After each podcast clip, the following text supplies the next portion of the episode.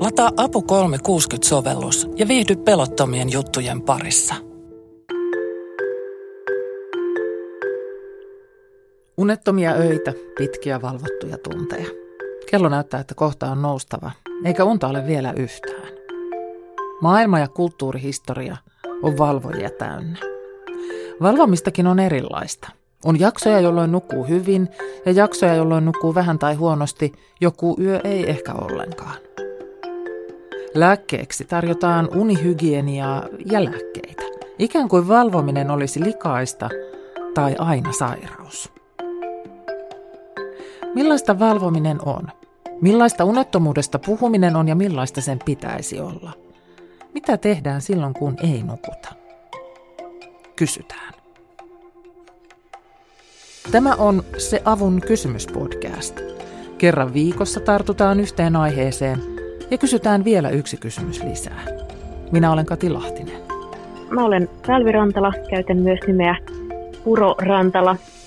Olen tietokirjailija ja tutkija ja pitkään työskentelin Lapin yliopistossa opettajana tutkijana ja nyt on sitten pari vuotta ollut tietokirjailijana päätoimisesti. Ja olen siis aikaisemmin tota, tutkinut muun muassa kylähulluutta ja päiväunien nukkumisen kulttuuria ja historiaa. Pälvirantalan valvojat, tutkimusmatka unettomuuden historiaan, on kirja erilaisista valvojista. Se on lohdullista luettavaa sille, joka ei nuku. Se on lohdullista luettavaa minulle. Kirja ymmärtää, että ohje säännöllisyydestä joka yö samaan aikaan 7-9 tuntia ei ole todellisuutta tai edes mahdollista kaikille. Joku valvoo pakotettuna, joku peloissaan, joku ei vain saa unta. Valvominen on paljon monimutkaisempi asia kuin huonosti nukuttu yö. Miten usein Pälvi Rantalalta kysytään, miksi et nuku, ja mitä hän siihen vastaa? No itse asiassa just tuota kysymystä ei ole kovin moni esittänyt. Aika usein kysytään, että miten nukuit viime yönä, mutta – miksi et nuku, niin itse asiassa en muista, onko kukaan koskaan esittänyt sitä, paitsi minä itselleni toki.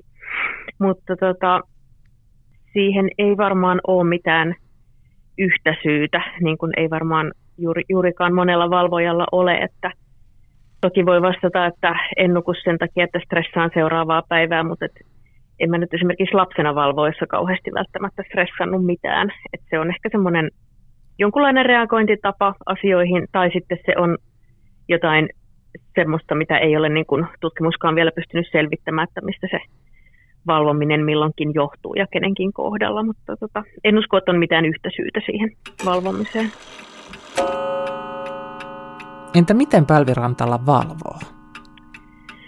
Se vaihtelee. Et se on nyt viime vuodet se on ollut semmoista, että ärsyttää ihan hitosti, kun niin kuin illalla esimerkiksi sen aina jo tietää, että okei, tänä yönä ei unituu, ja mun kohdalla valvominen on usein semmoista, että silloin kun on jotain kivaa seuraavana päivänä, niin silloin valvon. Ja sehän on todella niin kuin raivostuttavaa, kun ei pysty nukkumaan silloin, kun olisi sen tarpeessa.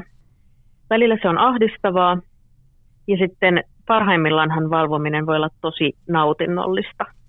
Hassua sanoa näin, mutta kyllä jossain vaiheessa elämä on ollut sellaisia kausia, että herään yöllä esimerkiksi neljän aikaan, että on nukkunut muutaman tunnin ja sitten herään ja mielessä on tosi hyviä ideoita. Mä oon esimerkiksi tehnyt paljon biisitekstejä, tai paljon, mutta siis muutamia biisitekstejä silleen, että herään ja sitten mulla on päässä joku rytmi tai, tai niin kuin ajatuskulku tai sana tai lause ja sitten mä lähden niistä kirjoittamaan.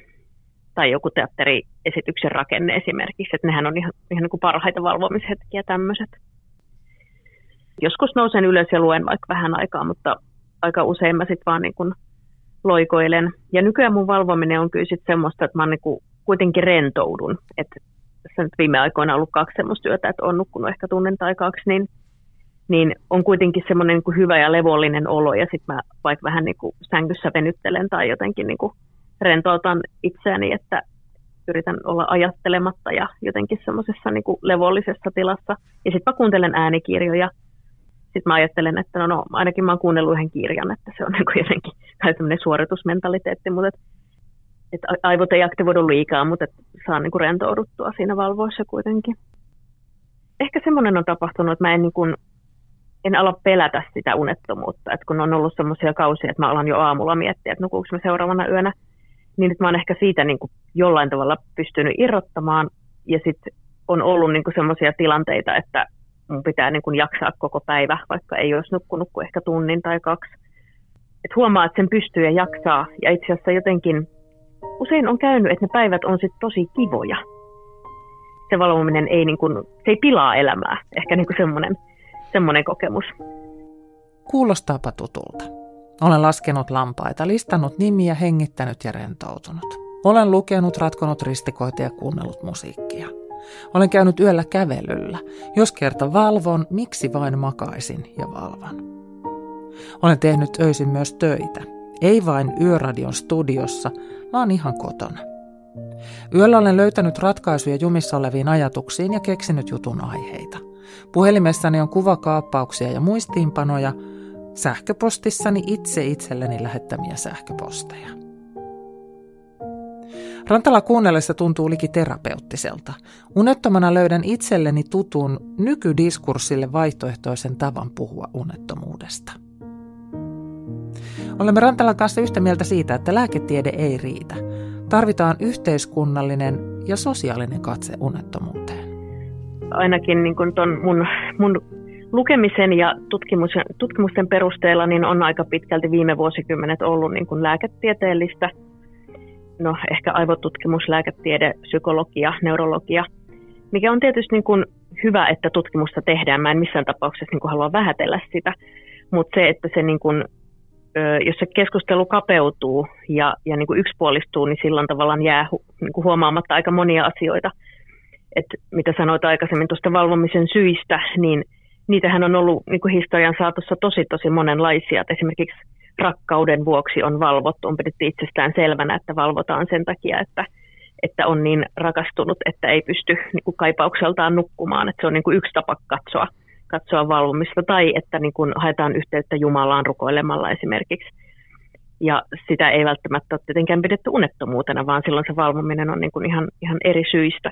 Mutta tavallaan se, että unettomuus, jossa nähdään vain ongelmana ja terveysongelmana, niin se kapeutuu tosi paljon se näkökulma. Että kyllä mun mielestä sit pitäisi puhua myös niin kuin yhteiskunnallisena ilmiönä, rakenteellisena ilmiönä, sosiaalisena asiana ja sitten myös totta kai niin kuin kulttuurisena ja, ja historiallisena, koska unettomuudella on historia myös ja vaikka me eletään tätä päivää, niin on aika tärkeää ymmärtää, että mistä tähän on tultu ja, ja että tämä meidän tapa on niin kuin yksi. Se voi olla, että 30 vuoden päästä katsotaan ihan ihan eri tavalla tätä ja sitten taas katsotaan tätä päivää, että no onpas erikoinen tapa keskustella tästä. Unenpuute vaikuttaa terveyteen ja hyvinvointiin, kyllä. Nykyisen unettomuutemme nähdään johtuvan kiireisestä elämäntavasta, kyvyttömyydestä rauhoittua ja kännykästä. Jättämällä kännykkä pois, unikin tulee. Kännykän sininen valo vähentää pimeä hormoni melatoniinin tuotantoa aivoissa, se pitää paikkansa. Mutta entä jos sen valon päässä on toinen uneton? Entä jos synneistä pahin? Yöllinen viestiminen somessa onkin lohdullista – joku toinenkin valvoo. Eikä kännykkä suinkaan ole ensimmäinen laite, jonka piikkiin unettomuus laitetaan. Some on niin suhteellisen uusi asia ja, ja älykännykät ja tietokoneet, mutta esimerkiksi 1800-luvulla keskusteltiin tavallaan hyvin samantyyppisen argumentein siitä, että miten elämän rytmi kiihtyy ja sähkövalo tietysti aiheutti niin kuin rytmeihin muutoksia ja, ja semmoinen niin tehokkuusajattelu ja jatkuva työnteko ja että tavallaan niin kuin ilmiöt on ollut hyvin samankaltaisia, mitä tän, tänä päivänä puhutaan, että ei sekään mikään uusi asia sinänsä ole. Ohjeita huonosti nukkuva saa kaikkialta. Kun mainitsee omasta unettomuudestaan, saa kuulla samat litaniat. Liiku ja elä säännöllisesti, tuuleta ja pyhitä makuuhuone vain seksille ja unelle. Rentoudu, meditoi, opettele hengittämään oikein. Herpaanuta lihakset ja laske tuhanteen on liki ikiaikainen ohje. Ikään kuin uneton ei olisi kokeillut sitä kaikkea jo. Tai että sanoessaan nukuin huonosti, ihminen yleensäkään kaipaisi neuvoa nukkumiseen. Mitä Pälvi Rantala ajattelee sanasta unihygienia? Öö, jos mä nyt sanoisin? Se on niin kuin ilmiönä kiinnostava. Ja mä ehkä katsoin sitä niin kuin historian tutkijan näkökulmasta.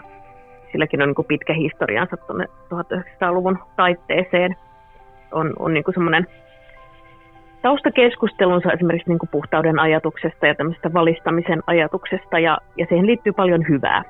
Ylipäänsä niin kuin se, että tauteja vältetään ja kuolleisuus on laskenut ja elämän taso kohonnut ja, ja niin kuin hyvinvointi lisääntynyt. Siinä on paljon hyviä asioita, mutta sitten ehkä se, miten se nykyäänkin ymmärretään aika normatiivisena, että on niin kuin, oh, sanoisin, tietyllä auktoriteetilla kertoo toiselle, miten kuuluu elää.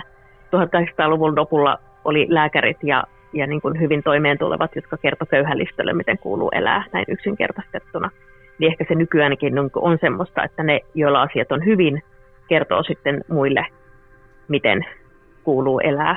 Ja unihygieniaan liittyy sitten aina tietysti, että siinä on niin aika, aika tietynlaisia ne oletukset. Esimerkiksi, että kaikilla on makuuhuone, jossa nukutaan, on niin kuin erillinen tila, mihin mennään nukkumaan. Ja sunkaan kaikilla ei välttämättä tämmöistä tilannetta ole. Kaikilla ei ole edes kotia. Hyvää tarkoittava, mutta, mutta hyvin normatiivinen. Entä sitten unilääkkeet? Toinen vakiovastaus unettomalle. Unilääkkeelläkin on pitkä historia, että jo antiikin Kreikasta esimerkiksi Marke Ahosen teoksessa, joka käsittelee tota, antiikin lääketiedettä, opiumia ja ajatusharjoituksia, niin on mainittu yrttejä ja muita, ja vaikkapa suomalaisen kirjallisuuden seuran, seuran arkistoista löytyy niin kuin unettomuuteen monenlaisia rohtoja. 1800-luvulla on tullut jo bromi ja kloraalit ja muut unilääkkeet, että et, tota, aika pitkään on ollut, ollut jo sellainen ajatus, että lääkkeetön hoito olisi parasta, niin kuin toki varmasti on. Et kaikilla unilääkkeillä on sivuvaikutuksia kuitenkin, ja esimerkiksi tällä hetkellä aika paljon käytetään niin kuin mielellä lääkkeitä pienissä määrin unilääkkeinä, ja ihan kaikkia ei ole välttämättä niin kuin testattu riittävästi nimenomaan siinä niin kuin unilääkkeen, unilääkkeenä. Hyvin yleisesti ne on käytetty ja mä luulen, että niihin ei enää liity semmoista häpeää, mikä ehkä jossain vaiheessa tuntuu, että on, on ollut. Mutta siis kyllä varmaan se, että jos, jos pystyy niin kuin ilman lääkkeitä ainakin välillä nukkumaan, niin kyllähän se uni on toki erilaista. Kun mä ajattelen sitä, mitä sä sanoit aikaisemmin, että meillä puhutaan niin lääketiedekeskeisesti tällä hetkellä unettomuudesta mm. ja se skaala voisi olla laajempi. Niin jos meillä puhuttaisiin laajemmin tästä valvomisesta ja unettomuudesta, niin silloin ehkä meidän ei tarvitsisi olla myöskään niin kiinni niissä lääkkeissä. Se on ihan mahdollista, että tietysti vaikea sanoa mitään niin kuin taikasanoja, että millä tämä asia poistuu. En mä usko, että se sinänsä poistuu, mutta et ehkä niin kuin toivoisin, että vaikkapa niin kuin yhteiskuntatieteilijä tarttuisi tähän tutkimuksen niin kuin keinoin, että miksi se on niin yleistä. Että ei pelkästään se, että katsotaan yksilöä, että miksi valvot, vaan ylipäänsä niin kuin yhteiskunnassa, mistä, mistä tämä ilmiö johtuu. Että jos se on näin yleistä, niin pakkohan sille on niin kuin jotain löytyä selityksiä niin kuin meidän yhteiskunnasta. Ja totta kai niin kuin rakenteita on tosi vaikea lähteä muuttamaan, mutta esimerkiksi niin kuin koronan aikaan No toisaalta univaikeudet on saattanut jollain lisääntyä, mutta toisaalta ne on vähentynyt. On kuullut monilta siitä, että kun ei tarvitse niin kuin herätä kuudelta tai seitsemältä, vaan voi jäädä kotiin töihin, että se jo helpottaa. Ja sitten toisaalta niin kuin esimerkiksi just yksi kollega laittoi että tämä on yksittäistapaus, mutta että eläkkeellä on alkanut nukkua paremmin. Niin kyllähän se niin kuin jotain kertoo, että jos niin kuin jatkuva stressi on työelämästä, niin voisiko sille tehdä jotain? Päivi Rantala on tutkinut myös päiväunien kulttuurihistoriaa. Hän, kuten minäkin, nukkuu päikkäreitä. Kun päiväunista puhuu unettomuuden yhteydessä, sanotaan unettomalle heti, että jos jätät ne päiväunet pois, niin kyllä se unikin tulee. Mutta kun ei se niin mene. Nukun päiväunia silloinkin, kun nukun myös yöni hyvin.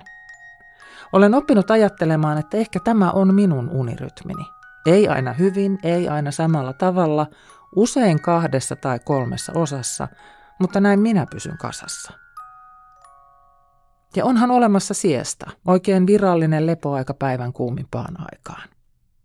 Nykyinen Helsingin pormestari Juhana Vartiainen sai osakseen nauroa ja syytöksiä velttoilusta, kun hän muutama vuosi sitten Vattin johtajana kertoi ottavansa työhuoneensa sohvalla liki päivittäin pienet unet. Entä jos päiväunet ovatkin ihan hyvä juttu? Päiväuninkin on suhtauduttu tosi monella tavalla eri, eri vaiheissa historiaa ja aika pitkään, että ne on ollut niin semmoinen tapa Suomessa ja monissa muissakin maissa, mutta sitten toisaalta niitä vähän paheksutaan kuitenkin nykyään. Ainakin tuntuu, että monilla on semmoinen niin sisäinen vahtikoira, joka estää nukkumasta ja sitten just niin kuin se argumentti, että no ei mulla ole aikaa päivällä nukkua. Kaikkihan ei tarvitse päiväunia eikä, eikä kaipaa sitä lepohetkeä, mutta jos sille löytää aikaa ja jos se tuntuu hyvältä, niin silloin sitä kannattaa harrastaa huolimatta siitä, mitä joku muu sanoo. Ja myös, että meillä on erilaisia rytmejä. Kulttuurihistoriassa nukkumisen tutkimuksesta on, on niin kuin löydetty ihmisten historiasta erilaisia nukkumisen rytmejä, ja tämä meidän kahdeksan tunnin rytmi, yksi yhtä jaksoista unta on myöskin suhteellisen uusi. Se ei suinkaan ole ainoa tapa nukkua myöskään, ei meidän ajassa eikä ole koskaan ollut, että ehkä niin kuin voi jotenkin löytää siitäkin sitten lohtua, vaikka, vaikka jos niin kuin nukkuu useissa pätkissä, että se on ihan fine ja se on niin kuin historiallisestikin ollut joissain kulttuureissa tyypillistä, että nukutaan lyhyissä pätkissä. Että jos lähtee katsomaan nukkumisen historiaa, niin ehkä sieltä voi löytää itsensä jostain kohtaa ja vertaistukea historiastakin.